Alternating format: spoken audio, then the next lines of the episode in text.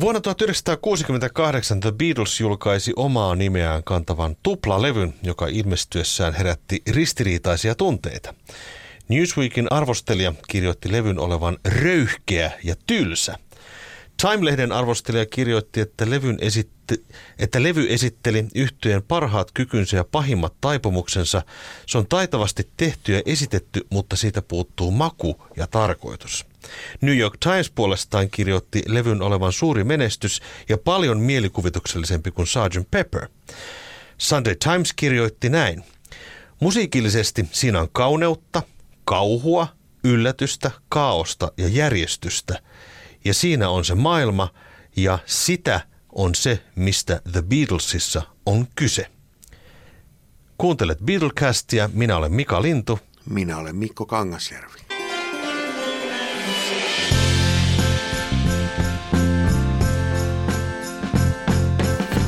Mitä mieltä olit tästä äskeistä siteerauksesta, jonka löysi? Aika hieno oli, en ole ikinä ennen tuollaista kuullut. Mutta sehän aika hyvin kyllä luo sen mielikuvan, mikä tuosta... Pääsi, pääsi heti kyllä tuohon niinku samaan, samalle kentälle ikään kuin tuon levyn kanssa. Mm. Aika hienosti sanottu. Kyllä, on täysin samaa mieltä. Tota, oikeastaan lähdetään me tehdään nyt näin, että me tehdään tämä kahdessa osassa, eli käydään läpi tämän levyn ensimmäinen levy ja sitten toinen levy sitten toisessa osassa, koska tämä on sen verran massiivinen paketti ja tässä on paljon puhuttavaa ja asiaa. Mutta voitaisiin lähteä liikkeelle tämän levyn alusta, eli vuoden 1968 alusta. Mitä silloin oikein tapahtui Beatlesien elämässä? Tammikuusta lähdetään. No silloinhan oli Summer of Love oli onnellisesti tai onnettomasti ohi, ohi jo ja sitten Tapanin päivänä oli näytetty Britannian televisiossa Magical Mystery Tour TV-elokuva, mikä aiheutti melkoisen kritiikkiryöpyn, että nyt nämä kaverit on ihan seonnut, kun on tällaista ruvennut tekemään. Ja, ää, sitten vähän oli jo ilmoilla semmoista, että oli, nyt Beatlesit niin kuin on, se on niin kuin ohi ja ei, ei ne enää pysty tekemään mitään eikä osaa. Ja tietenkin se Brian Epsteinin kuolema vaikutti vähän siihen, että heillä ei ollut oikein sellaista, joka heidän perään olisi enää sitten katsonut, mutta toki he nyt itsekin oli jo niin kuin siinä pisteessä, että varsinkin Paul McCartney otti sitten ohjia käsiinsä ja piiskasi muita sitten aina seuraavaan projektiin. Ja Magical Mystery Tour pitkälti oli Makkan idea. No sitten siinä oli vuodenvaihteessa George Harrison oli, oli tekemässä sitten musiikkia tämmöisen elokuvaan kuin Wonderwall. Ja äänitti siihen sitten biisejä sekä, sekä Abbey Roadilla että sitten Intiassa, Bombeissa, Emin studiolla. Siinä oli niin kuin levyllä puoliksi – puoliksi länsimaista musiikkia ja puoliksi intialaista musiikkia. Ja ne Intian osuudet sitten äänitettiin siellä Bombeissa, josta sitten päätyi myös Beatles-levylle vähän materiaalia The Inner Light-kappaleeseen. Sitten siinä oli tilausta kuitenkin uudelle single-julkaisulle sitten ja helmikuun alussa 68 Beatles kerääntyi sitten kolmas päivä helmikuuta Abbey Roadille – äänittäen uusia biisejä. Ja siellä oli sitten tarjolla tällaisia kappaleita kuin Lady Madonna, Across the Universe. Ja niitä sitten tehtiin ja Lady Madonna sitten päätyi seuraavaksi singleksi. Minkä takia mutta Across the Universeista ei tullut singlen B-puolta tai mitään puolta itse asiassa? Joo, se jäi siinä kohtaa ihan täysin hyllylle. Et sitten B-puolelle valittiin sitten ekaa kertaa muuten George Harrisonin kappale. Mm. The Inner Light, joka oli sitten viimeinen näistä Harrisonin kolmesta selkeästi intialaisvaikutteisesta biisistä. Vai ajateltiinkohan siinä kohtaa, että se sitten laitettaisiin sitten sinne hyvän tekeväisyyslevylle? Sehän ilmestyi tämmöinen maailman luonnonsäätiön levy, jolleka sitten Mut tässä se, tehtiin versio. Mutta se ilmestyi vasta 69 Olisi loppuvuodesta. 60, niin jo, aivan, joo joo. Eli si- mä luulen, että siinä kohtaa se biisi nyt vaan sit jätettiin hyllylle, koska se joo. ei niin kuin... Et Eivät niin, saaneet toimimaan en, sitä jollain lailla. Ei, tai... Niin, ja sitten jos se, että kun Lady Madonna sitten vei voiton tavallaan, että siitä tuli single, niin Lennon ei ehkä halunnut sitä B-puoleksi kuitenkaan. Että mm. Se jäi sitten hyllylle, kunnes 69 loppuvuodesta se julkaistiin sillä Wildlife-levyllä se on muuten ainoa kerta, kun Beatlesin originaalimateriaalia julkaistiin jollain muulla levyllä kuin heidän mm. niin kuin omalla levyllään. Mm.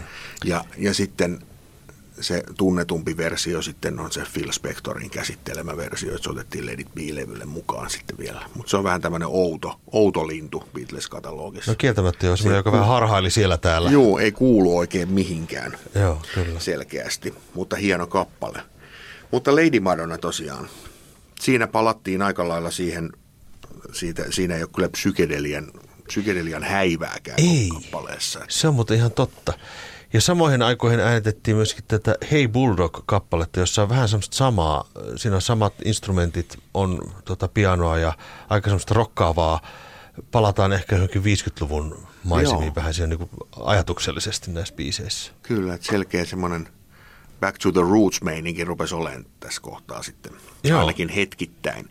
Ja joo, tosiaan Hey Bulldoghan äänitettiin sitten myös silloin helmikuun alkupuolella. Beatles oli varannut aikaa Abbey Roadilta sitä varten, että tehdään Lady Madonnasta video, mutta sitten hän halusi käyttää sen päivän kuitenkin myös siihen, että äänitetään uusi biisi. No totta kai, se on selvä. Sitä äänitettiin Hey Bulldog – ja se on hauska sitten se Lady Madonnan video, koska siinä esitetään hei Bulldog-kappaletta, eikä suinkaan Lady Madonnaa. mutta Mut he jotenkin koki ilmeisesti, että silloin kun on studioaikaa, niin se pitää käyttää niin jotenkin tehokkaasti hyödykseen Joo. tai jotain semmoista. Ja hei Bulldog-biisin kohtalo oli myös sitten vähän sellainen outo, koska se päätyi sitten tälle Yellow Submarine-kokoelmalle tai soundtrack-levylle, vaikka sitä koko biisi ei ole siinä leffassa. Hmm. Se tuli sitten vasta 69 alkuvuodesta. Mm, aivan. Ja singlejä tuli sinä vuonna useampia, mutta itse asiassa tältä tulevalta albumilta ei irrotettu jälleen kerran yhtään singleä. Eli tänä vuonnahan tuli muun muassa biisi nimeltä Hey Jude. Joo, se tuli sitten kesällä. Joo, se varsinkin Britanniassa oli se ja Beatlesillä itselläänkin oli, oli sen ideologia, että tämmöinen albumikokonaisuus on omansa ja singlet on sitten omia juttujansa. Tämän kyseisen The Beatles-albumin lähtölaukaus on kyllä selkeästi ajatus siitä, että toki sinä vuonna täytyy tehdä albumi. Mahdollisesti suunnitelma saattoi olla jopa, että tehdään kaksi albumia. Sitä ihan, ihan tarina kerro. Mutta tota, he menivät siis Intiaan tässä alkuvuonna meditoimaan. Tästä Intian ajasta kerrotaan, että se oli The beatles yhtyeen jäsenille hyvin semmoista rentouttavaa aikaa. He olivat kaukana kaikesta, tapasivat siellä tota, uusia ihmisiä.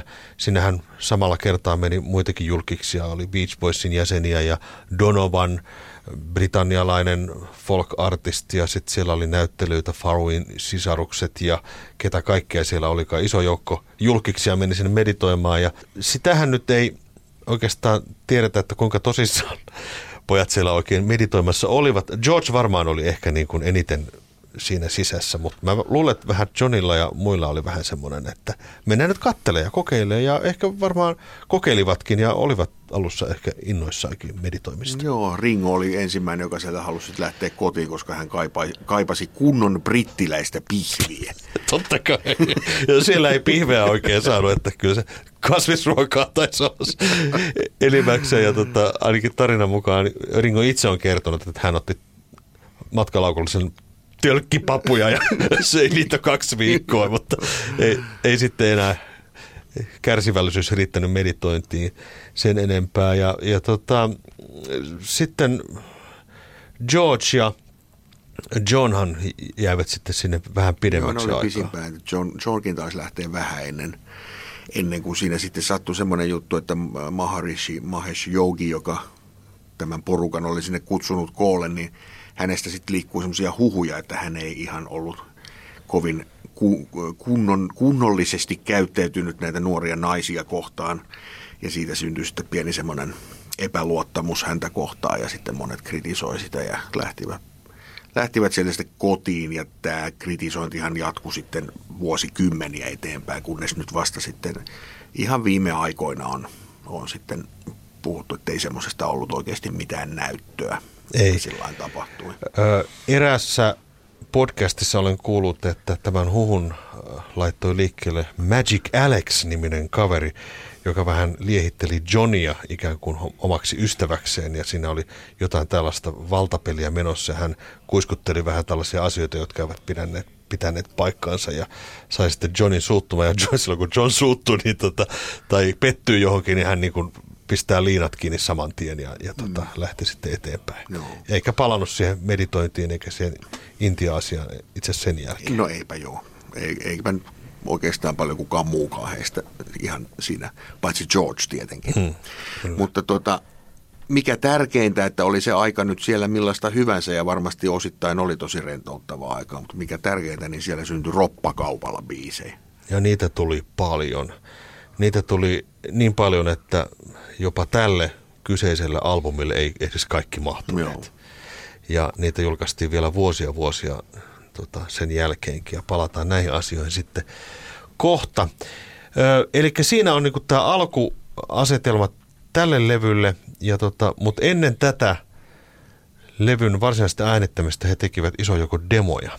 Joo, eli silloin, silloin tota, Intiasta palattuaanhan siinä oli välissä myös se, että tämä Apple-yhtiö, joka oli sitten, oli sitten jo 67 vuonna, se idea oli siitä syntynyt ja sitten se Applein kauppahan oli avattu Lontoossa jo silloin, mutta tämä varsinainen mm. yhtiö, tämmöinen monialayritys Apple Core, perustettiin sitten 68 vuoden alkupuolella ja sitten siinä tota, John ja Paul lensivät New Yorkiin pitämään suuren lehdistötilaisuuden asian ympärille ja he julistivat, että nyt he, tämä heidän bisnesideologiansa on tämmöinen länsimainen kommunismi, jossa he etsivät taiteilijoita monilta eri aloilta ja sitten rahoittavat heidän taidetta. Mm-hmm. Ja näin myöskin kävi. Apple-yhtiöstä varmaan tehdään ehkä sitten oma jaksonsa. Se, se on, ansaitsee sen kyllä. Se ansaitsee sen. Se on hyvin, hyvin monimutkainen, monitahoinen juttu, mutta näin lyhyesti niin Apple-levyyhtiö lanseerattiin tuolloin myöskin, ja joka on toiminnassa itse asiassa tänäkin päivänä. Kyllä, ja siis ja tämä samainen yhtiö edelleen hallinnoi siis Beatlesien julkaisuoikeuksia, että heillä on oikeus päättää sitä, mitä julkaistaan. Ja siinähän osakkaina ovat sitten tosiaan bändin elossa olevat jäsenet ja lesket sitten, Johnin ja Georgein lesket sekä Neil Aspinall, joka myös on toki edesmennyt, mutta varmaan hänenkin perikuntansa on siinä jollakin tavalla mukana. Hmm. Ja kun katsoo taas tätä aikajännettä, mistä taas puhutaan, niin tota, tässä tapahtuu ihan hirvittävän paljon asioita tässä lyhyessä ajassa. Taas niin kuin tammikuusta tehdään vähän soundtrackia, käydään Intiassa, tehdään biisejä, demoja, perustetaan yhtiötä, pari musiikkivideota välissä, Joo, TV-esiintymisiä. Miettinyt sitä, kun itsekin on monessa mukana ollut ja sillä, että, kun, että nykyaikana jonkun tuommoisen asian käynnistämiseen, vaikka olisi henkilökuntaa ja olisi monia tahoja, jotka tekee sen eteen töitä, niin tuommoisten isojen juttujen käynnistämisenkin menee kuukausia aikaa. Mm. Toki tuossa nyt varmaan taustatyötä tuossakin on tehty, mutta se, että toi tuntuu tosi järjettömän hurjalta toi aikataulu, että miten, miten nämä kaverit ehtii joka paikkaan. Mm. Plus heidän perheelämässäänkin tapahtuu kaiken näköisiä asioita. Yksi merkittävä on tietenkin, että John tapaa Jokon ja tota, hekin ryhtyvät tekemään taidetta yhdessä ja, ja niin edespäin. Ja, ja nä, näitä tuotoksia sitten julkaistaan Apple tai Zapple-levymerkillä itse asiassa mm. tässä vaiheessa ynnä muuta. Eli siinä tapahtuu niin kuin hirvittävällä nopeudella hirvittävän paljon asioita sekä henkilökohtaisella tasolla että sitten niin kuin tämän yhtyeen ja yhtiön tasolla. Kyllä. Mutta sitten joo, Apple-yhtiö perustettiin ja julkaistiin ikään kuin tämä tieto maailmalle ja sitten se levyyhtiötoimintahan käynnistyi sitten saman tien uusia artisteja rupesi virtaamaan ja heidän levytyksiä julkaistiin sitten jo 68 vuoden puolella. Myös Beatlesin omat levyt tämän, tämän jälkeen julkaistiin sillä Apple-levymerkillä, että heidän sopimus toki oli edelleen Emi, Emin kanssa olemassa, että, se, että sinne varsinaisesti eivät olleet sillä omalla levyyhtiöllään, mutta käyttivät sitä levymerkkiä. Ää, no sitten yksi merkittävä sessio tapahtui siinä toukokuun loppupuolella, eli Beatles kokonaisuudessaan kokoontui George Harrisonin talolle Isheriin ja ne äänitti siellä demoja. sitten monista näistä biiseistä, joita siellä Intiassa oli syntynyt. Mm. Tämä demo-kokonaisuushan sitten julkaistiin tuossa joitakin vuosia sitten ihan tässä uudelleen julkaisun yhteydessä, että ne on saatavilla ja kuunneltavissa. Toki nehän sitten bootleggeina levisivät maailmalle jossain vaiheessa, mutta tota, nehän julkaistiin sitten virallisesti ihan kokonaan Joo. levynä.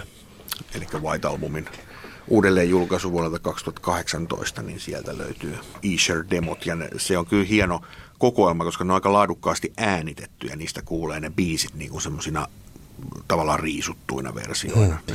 Se on ja, hieno. Ja tota, niissä muuten huomaa näissä demoissa, että ne, ne oli suhteellisen valmista kamaa siinä vaiheessa. Että itse, joitakin sanoja ehkä vähän vaihtuu, mutta niin kuin huomasi, että, että lähdettiin aika isolla joukolla valmista tavaraa niin kuin taas liikkeelle. Joo. No tota, tämän levyn sessioista ollaan puhuttu kirjallisuudessa ja lehdistössä ja muualla paljon ja, ja tota, tätähän pidetään tämmöisenä esimerkkinä siitä, että kuinka The beatles yhtye lähti hajoamaan. Jopa John Lennon itse sanoi, että nämä sessiot ovat sellaisia, jossa kuulee kuinka bändi hajoaa. Ja on korostettu paljon sitä, kuinka kurjaa kaikilla oli ja, ja, ja tota, asiat eivät sujuneet niin kuin piti ja niin edespäin ja niin edespäin.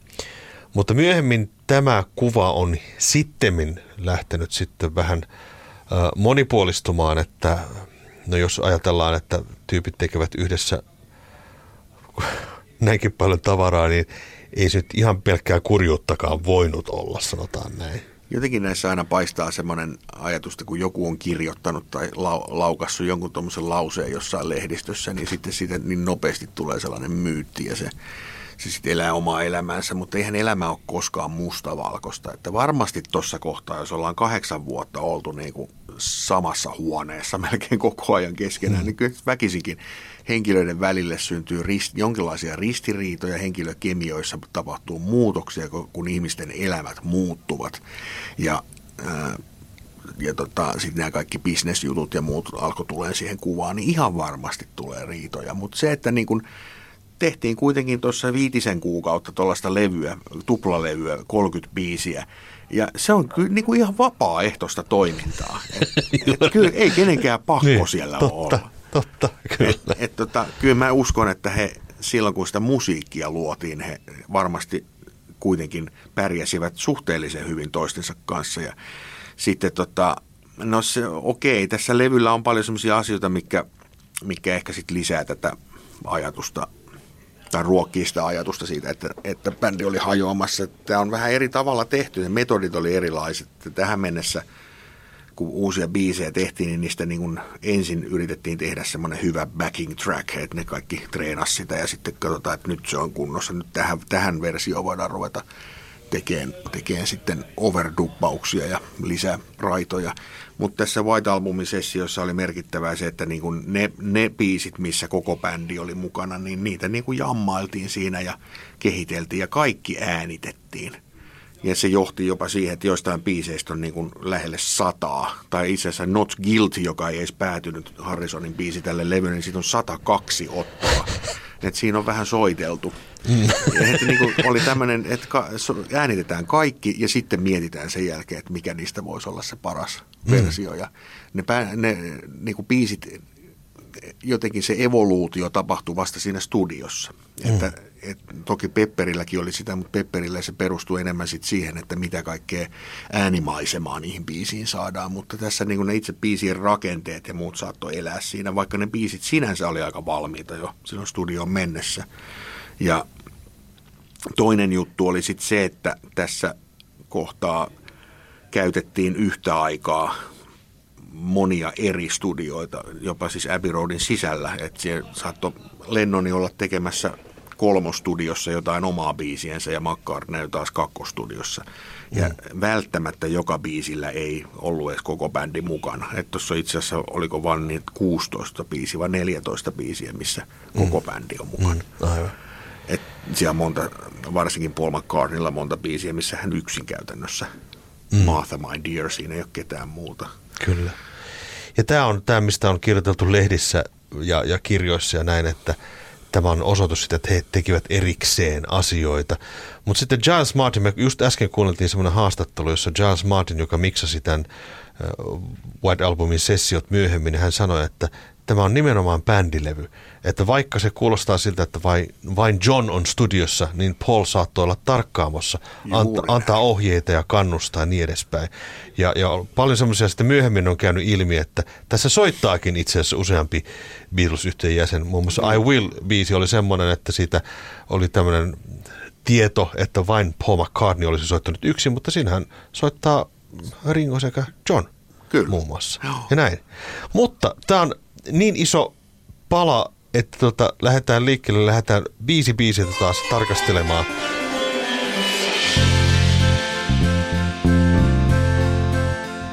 Back in the USSR, joka aloittaa tämän koko levyn, ja tämä on pääasiassa Paulin tekemä biisi. Ja tota, tämähän on äh, sikäli hauska biisi, että tämä on selkeästi parodia. Tämä on parodia itse asiassa useammastakin kappaleesta. Tämä on parodia Chuck Berryn kappaleesta Back in the USA, ja, josta sitten käännettiin Back in the USSR. Eli vähän niin kuin lapset tekee sitä parodi, että he, parodiahan on sitä, että tehdään niin kuin päinvastoin asioita. Mm. Tämä on niin kuin just näin. Ja tota, sitten myöskin Beach Boys äh, saa tässä vähän tämmöistä niin kuin ilkikurista No taustalaulu. taustalauluissa kuuluu. Beach Boys. Mut, mutta tämänkin äh, juuret il, ilmeisesti löytyvät tuolta siis Intian ajoilta. Siellähän oli Beach Boys jäseniä mukana ja ilmeisesti näissä yhteisissä jammailusessioissa syntyy sitten idea tehdä tästä, tästä tota, biisistä. Mike Love oli siis tuolla äh, Rishikesissä mukana ja tota, hän, hän antoi il, ilmeisesti kontribuutiota myöskin ainakin tämän Joo. sanotuksellisesti tähän biisiin. Tämähän on yksi biisi, jossa itse asiassa Ringo ei soitakaan rumpuja. Joo. Kyllähän tässä tosiaan, kun levytyssessio kestää viisi kuukautta, niin siinäkin kerkii kaikenlaista tapahtuu. Että tässä tapahtui muutama merkittävä asia. että et silloin sessiot alkoi toukokuun lopussa, niin heinäkuun aikana sitten se Jeff Emerick, joka oli Revolver-levylle tullut mukaan äänittäjäksi, niin sitten vähän kyllästyi meininkiin ja lähti, lähti tekemään muita asioita. Ja sitten Ken Scott-niminen äänittäjä tuli tässä vaiheessa sitten niin kuin enemmän kuvaan. Hän oli toki ollut jo jonkun verran, mutta tässä vaiheessa astui sitten niin kuin pääasi, päääänittäjäksi Beatlesille. Ja sitten syyskuun aikana George Martin lähti, lähti lomareissulle, sanoi, että ei hän, ei te, ette te minua täällä tarvitse ja palkkasi nuoren Chris Thomasin hoitamaan sitten tiettyjä tuottajan velvollisuuksia. Mutta sitten tapahtui semmoinenkin, että Ringokin jossain vaiheessa vähän suuttui. En muista enää, mikä se asia oli, mutta, mutta hän... Siinä hän, varmaankin liittyy siihen, että Paul olisi sanonut, että voisitko soittaa näin ja näin ja näin ja näyttänyt sen. Ja sitten Ringo oli vaan sanonut, soita sitten itse. tai jotain tämmöistä näin. Mutta joku pieni sanaharkka siinä oli, ja sitten Ringokin käveli studiosta ulos, että nähdään joskus. Ja hän, hän oli kaksi viikkoa käytännössä pois sieltä, jo, jona aikana sitten esimerkiksi tämä ja Dear Prudence-biisit äänitettiin, ja Paul McCartney soittaa niissä rumpuja. Mm. Tätä ei muuten moni tiedäkään, että moni on ehkä selvillä sitten, että Back in the USSRissa Paul soittaa, mutta Paul soittaa myöskin Dear Prudenceissa Kyllä. rumpuja. Dear Prudence on kirjoitettu myöskin tuolla Intiassa ja tota, siinä on tämmöinen kitara äh, riffi, joka on semmoinen hallitseva tässä piirre tässä biisissä. Ja se syntyi itse asiassa sillä tavalla, että Donovan, joka oli tuolla mukana Intiassa, niin hän oli oppinut tällaisen tekniikan soittaa kitaraa ja hän opetti sitä Johnille ja John sai siitä, totta kai inspiraation sitten tähän biisinsä, ja, joka kertoo siitä, että Intiassa oli meditoimassa Farowin sisa, sisarukset ö, Mia sekä Prudence. Ja tota, Prudence oli siellä hieman sellainen syrjään vetäytyvämpi ihminen ja, ja tota, jossain vaiheessa siellä meditoivat ihmiset olivat hieman huolissaan hänestä, koska hän meditoi siellä yksinään ja ei, ei oikein poistunut sieltä omasta bungalovistakaan. Ja, ja tota, sitten kerrotaan, että John teki tämän biisin sillä tavalla, että hän niin kuin näppäili ja la, rupesi vaan laulamaan, että Dear Prudence, no. että tule ulos leikkimään ja bla bla bla. Mm. Ja siis, että hän, la, hän oikeasti meni laulamaan sitä sen ikkunan no. alle tätä biisiä. Ja se sai inspiraationsa juuri tästä, että tämä on siis todellisuuteen tiettyihin hetkeen perustuva. Dear Prudence, tule ulos meidän kanssamme, aurinko paistaa ja täällä linnut laulaa ja meillä on mukavaa. Ja, niin tämä on ihan siis mieletön biisi. Että on. Sen tekee vielä jotenkin mielettömämmäksi toi, miten se on syntynyt. Kyllä. Ja tuossa Revolver-levyn jaksossa puhuin muistaakseni kappaleesta uh, Rain ja She Said, She Said, niin kuin, ja puhuin tästä 90-luvun brittirock-buumista, että aika pitkälti eh, tiettyjen biisien soundi jopa niin kuin sitten oli se soundi, josta esimerkiksi Oasis yhtye otti, otti mallia, niin kyllä tämä Dear Prudence menee siihen samaan. Mm, tämä totta. biisin ra- eh, harmoninen rakenne ja se laskeva, laskeva bassokuvio siinä ja ne on niin kuin sellaisia elementtejä, mistä esimerkiksi nyt Oasis rakensi puolet katalogista. näin, näin on. Näin on näin Dissaamatta siis yhtään, koska Oasis on ihan törkeä hyvä bändi. Seuraava kappale on Glass Onion, joka julkaistiin singlenä sitten tässä tämän pari vuotta sitten tulleen uudelleen julkaisun yhteydessä, joka on yksi mun lempikappaleita, joka on... Sama vika. Se on ihan älyttömän hyvä biisi ja sitten älyttömän hauska myöskin. Ja samalla se on pisteliästä Johnia tällaisena niin kuin, ö, tekstin tekijänä. Ja tässähän nyt suoraan sanottuna, en nyt sano tätä rumaa sanaa, joka alkaa vielä, mutta vähän ehkä irvaillaan Beatles-faneille, jotka etsivät merkityksiä paikoista, joissa merkityksiä ei todellisuudessa ole. Ja tässä viitataan aikaisempiin biiseihin, I am the Walrukseen ja Lucy in the Sky with Diamondsiin ja Fool on the Hilliin ja kaikki tämmöisiin. Lady Madonna. Ja Lady Madonna, joka oli julkaistu vähän aikaa no. sitten vasta. Ja tota noin, niin, tämä on jotenkin sille ihan älyttömän, siis toimiva biisi, lyhyt, mutta sitten se toimii tämmöisenä niin kuin rockibiisinäkin älyttömän. Joo, ja sitten ihan hi- to- tosi hienosti toteutettu se jousitausta tässä. Niin se, Joo. se on semmoinen, niin kuin, se vaan on siinä, mutta se, se ei tee mitään kovin ihmeellistä, mutta se, se on jotenkin tosi Tuo semmoisen lisä, lisän Joo. vinksahtanoisuutensa tähän vinksahtaneeseen biisiin, Tuplalevyn ominaisuus on semmoinen, että kun tätä kuuntelee niin odottaa, että nyt tulee jotakin ehkä vastaavaa, mutta sitten tulee jotakin ihan muuta. Hmm. Sitten yhtäkkiä tulee tämmöinen, mikä hemmetin biisi tämä Obladi Oblada oikein on. mitä hieno, upea niin kuin Dear Prudencein ja ironisen Glass Onionin jälkeen tulee tämmöinen lastenlaulu taas. Et mikä tämä oikein on? Ja tämähän on nyt ollut, ollut tota vuosien ja vuosikymmenten varrella semmoinen, semmoinen vähän pilkan kohdekin tämä biisi, että aina kun, aina kun niin kuin mietitään niitä Beatlesin huonoja puolia, niin joku mainitsee tämän biisin. Kyllä.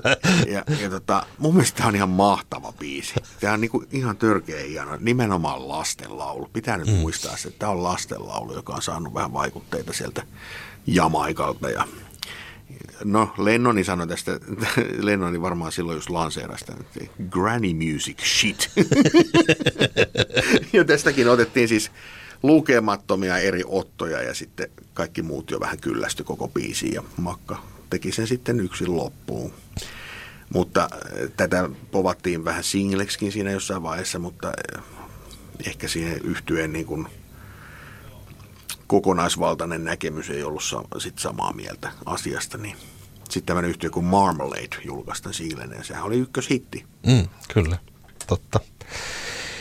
No sitten, sitten taas tulee biisi, joka niin kuin vetää maton alta Wild Honey Pie, joka on hyvin omituinen McCartneyn tekemä improvisoitu selkeästi biisi.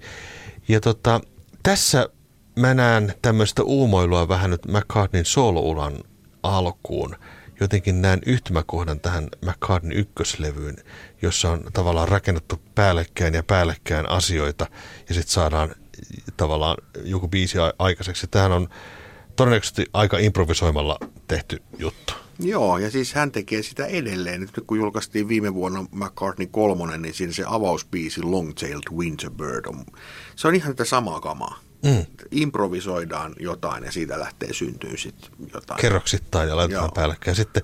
No joo, siitä biisistä oikeastaan sen syvällisempää eikä sen enempää. Se on semmoinen välipala siinä kohtaa.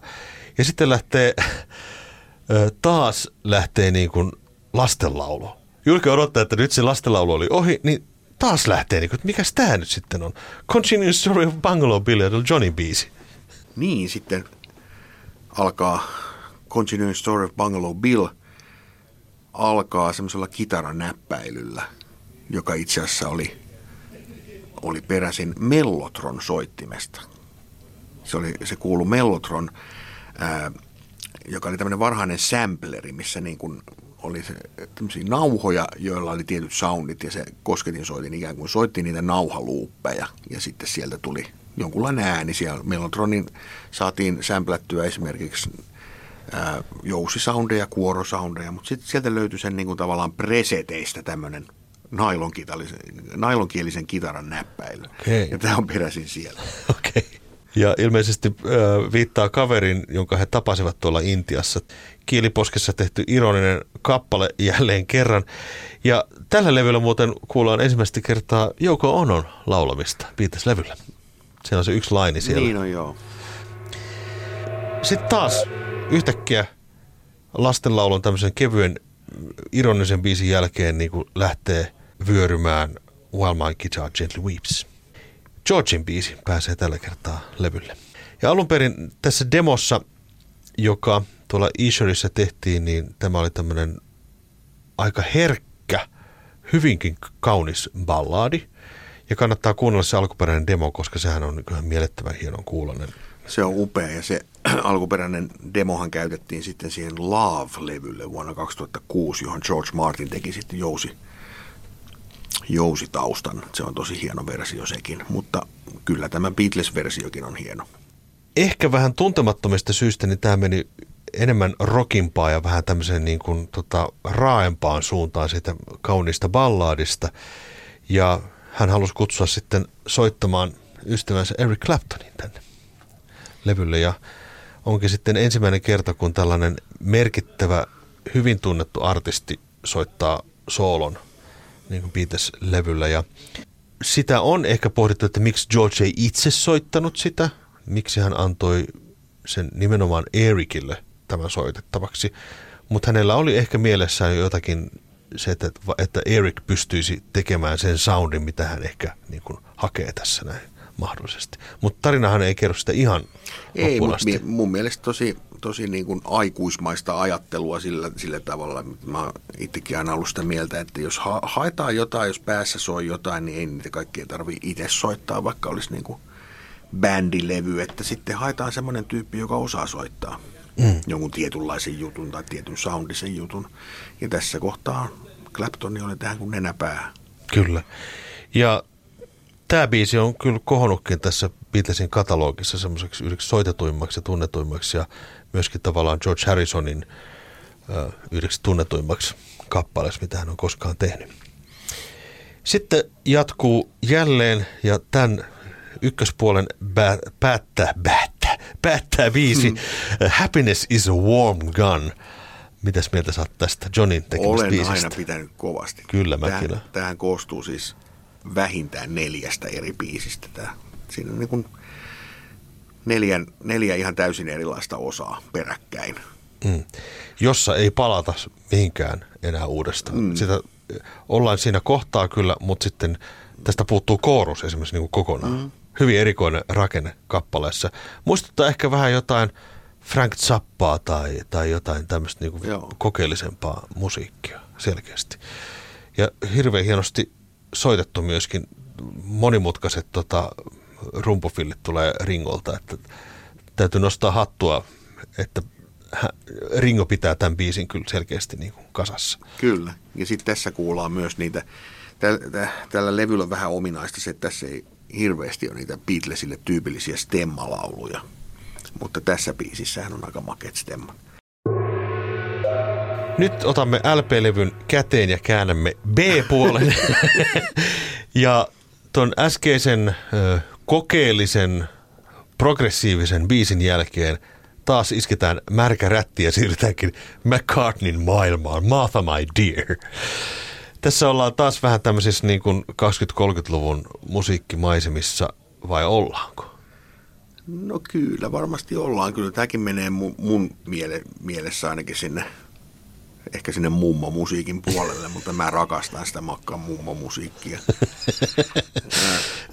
Inspiraatiossa ainakin äh, joidenkin lähteiden mukaan niin olisi ollut hänen lammaskoiransa Maafa, jolle hän olisi tehnyt ikään kuin Oodin, mutta tämä ehkä on vähän semmoinen monimutkaisempi. Musta tuntuu, että Beatlesilla ei ollut koskaan mitään semmoista, että he tekivät biisin vain jollekin henkilölle tai vain jostakin asiasta, mm. vaan he aina niin yhdistelivät erilaisia.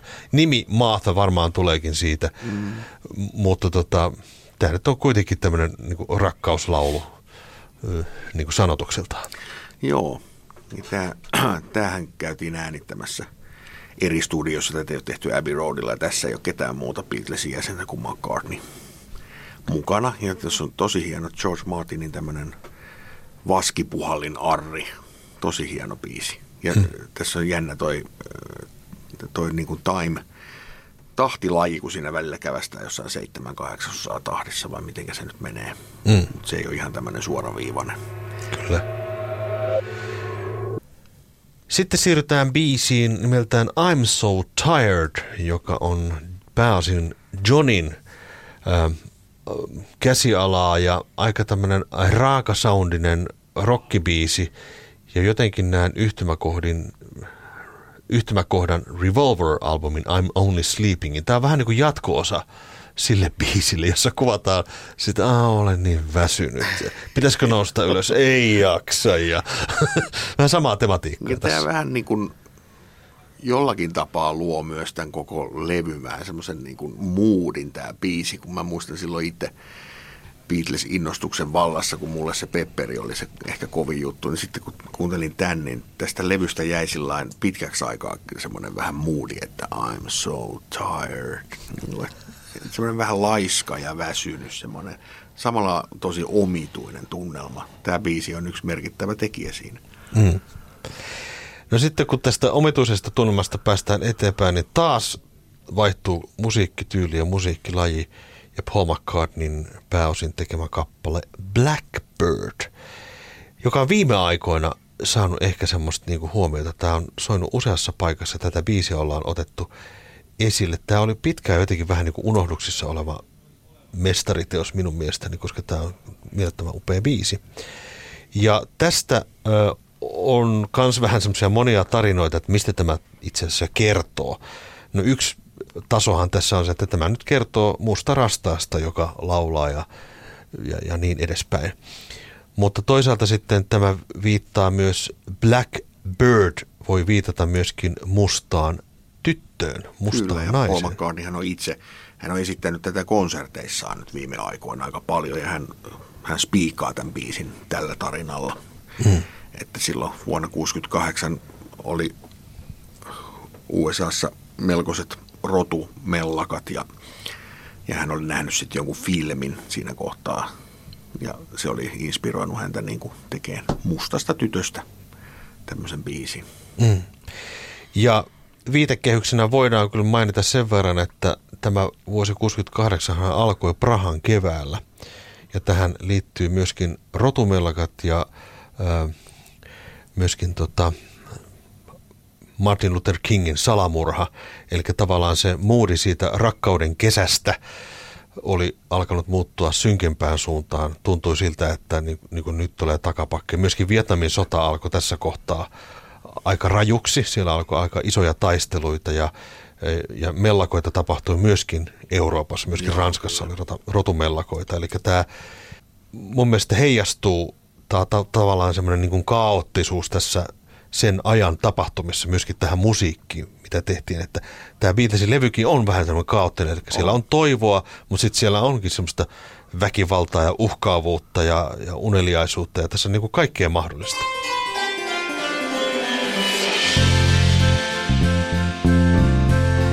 Sitten mennään Harrisonin kappaleeseen nimeltään Piggies, joka, joka on tota noin, niin, tästä on vaikea sanoa, mikä tämä kappale on, mutta tota, tässä on jotakin tämmöistä niin kuin Harrisonin vinksahtanutta huumoria.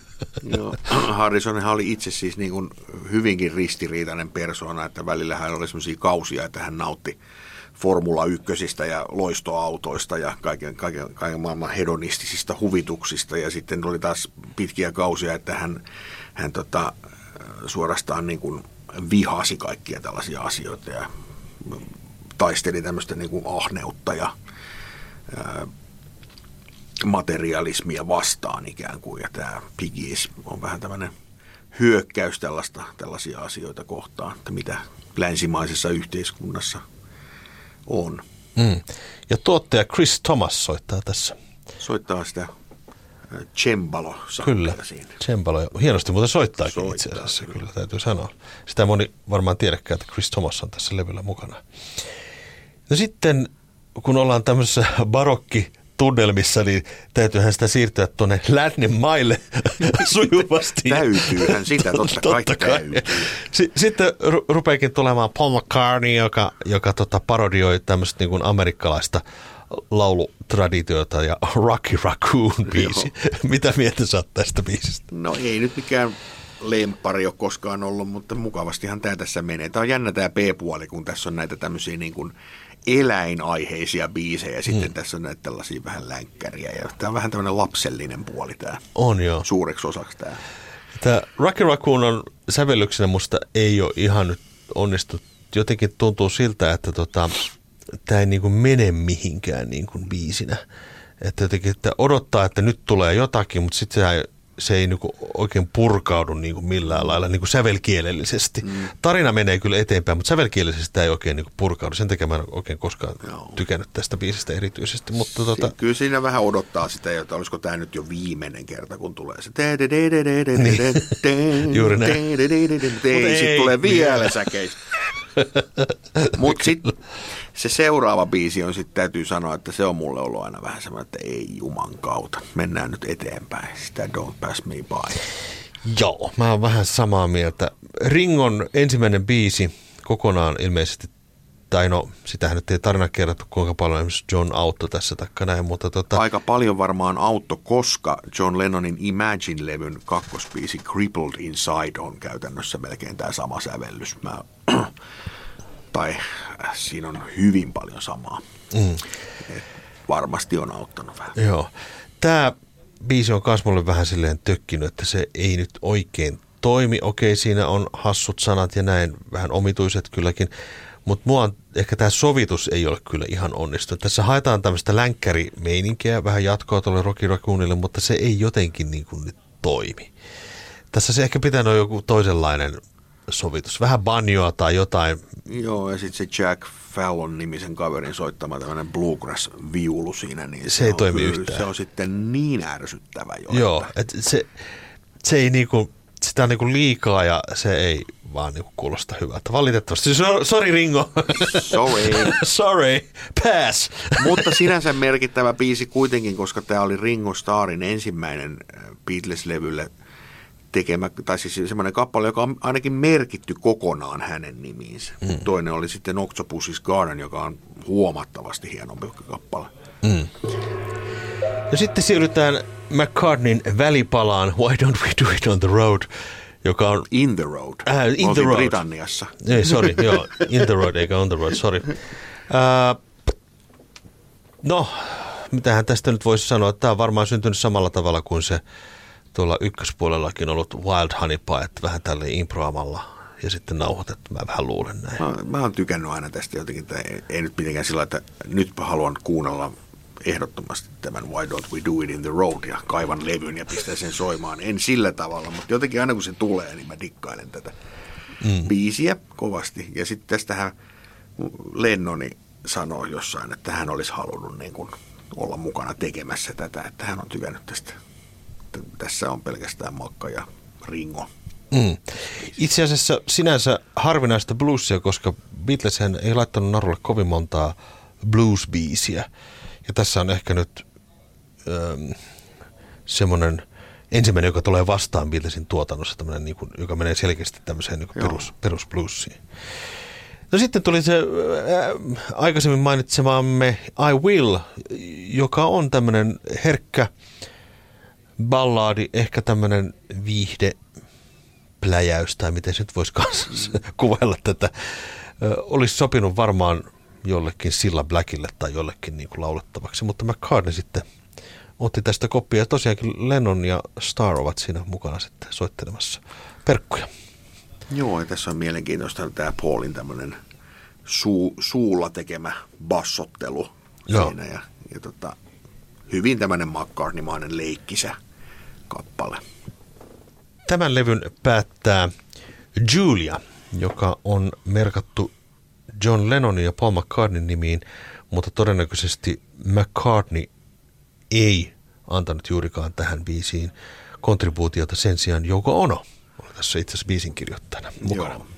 Ja tässähän viitataan siis tietenkin Lennonin äitiin Juliaan sekä myös Joko Onoon Ocean Child mainitaan tässä kappaleessa. Hyvin herkkä, kaunis biisi ja tämä on ainoa Beatles-katalogissa oleva biisi, missä John on pelkästään.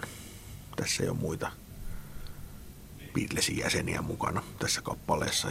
Toki näiltä nauhoilta on nyt sitten paljastunut just tämän uudelleen julkaisun yhteydessä, että Paul McCartney istui siellä tarkkaamossa, kun tätä äänitettiin. Hmm. Ja välillä sanoi, että hyvä John, oli hyvä, hyvä otto, jatka hmm. samaan malliin. Nyt otetaan esiin, ennen kuin mennään seuraavaan levyyn ja seuraavaan osaan, niin otetaan tähän loppuun nyt. Me ei tuossa välissä otettu pelikierrosta, mutta otetaan nyt tähän meidän sessiomme loppupuolelle Trivial Pursuittia ja siitä Mikko, ota ensimmäinen kortti ja valitse tiukka kysymys, johonka yritän vastata paremmin kuin Paul McCartney. Kellä Beatlesin jäsenellä on parta Let It Be-albumin kannessa? Paul. Kyllä. minkä nimisen Mary Hopkinin albumin Paul McCartney tuotti? En tiedä. Postcard. Postcard, okei. Okay. Biisin kyllä muistan, se on se Goodbye, oli se single sieltä, mutta nimeä en muista. Sitten vielä. Ää, millä kappaleella Ledit Be-levyllä esiintyy ainoastaan kolme Beatlesin jäsentä? I Me Mine. Kyllä. Yes! Kiitoksia tästä, että kuuntelit. Eli White Album osa kaksi on siis seuraava osa. Me, me päätämme nyt tämän rupeaman tässä. Kiitos, että kuuntelit. Minä olen Mika Lintu. Minä olen Mikko Kangasjärvi. Ja kuuntelit Beatlecastia, puhetta Beatlesista.